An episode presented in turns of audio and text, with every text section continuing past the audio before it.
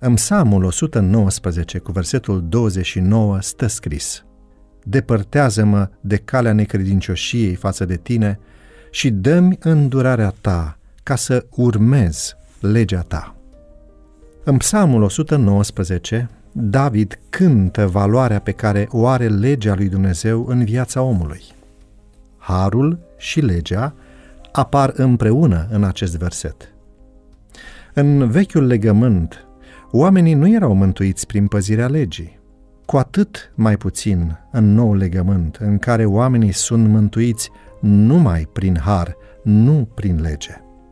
Legea și harul se întepătund adesea în procesul de mântuire, fiecare având rolul său specific.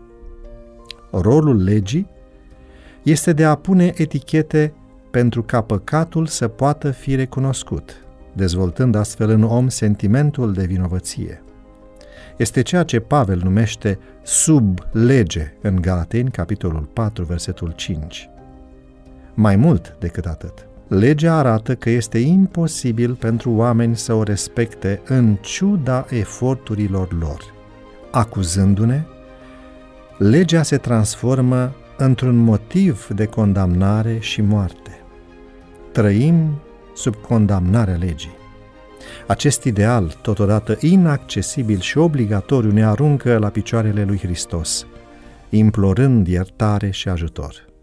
Și astfel, legea, spune Apostolul Pavel în Galateni, capitolul 3, cu versetul 24, legea ne-a fost un îndrumător spre Hristos, ca să fim socotiți neprihăniți prin credință. Legea nu ne poate salva prin ea însăși. Pretinzând că ar putea să ne salveze, am ajunge să confundăm remediul pentru păcat. Ar fi la fel de inutil ca a trata o fractură cu medicamente pentru gastrită. Legea dă pe față magnitudinea păcatului și atunci intră în joc harul. Harul ne iartă greșelile, ne ia în stăpânire voința, trezește recunoștința și dragostea față de Dumnezeu și se transformă într-o nouă forță interioară care ne eliberează de păcat și de condamnarea legii. Este ceea ce Pavel numește sub har, Roman 6, versetul 14, instaurând legea lui Dumnezeu în interiorul nostru. Instaurarea legii în om, iată lucrarea prin excelență, iată minunea Evangheliei. Ce este un creștin? Este un om în care s-a stabilit legea, este un om care iubește, din acel moment, toată voia lui Dumnezeu. Cu alte cuvinte, este un om născut din nou.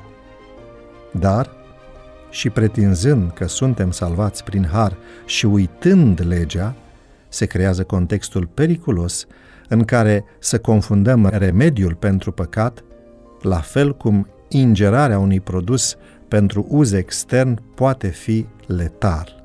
David știa acest lucru, de aceea l-a rugat pe Dumnezeu, dă-mi îndurarea ta ca să urmez legea ta.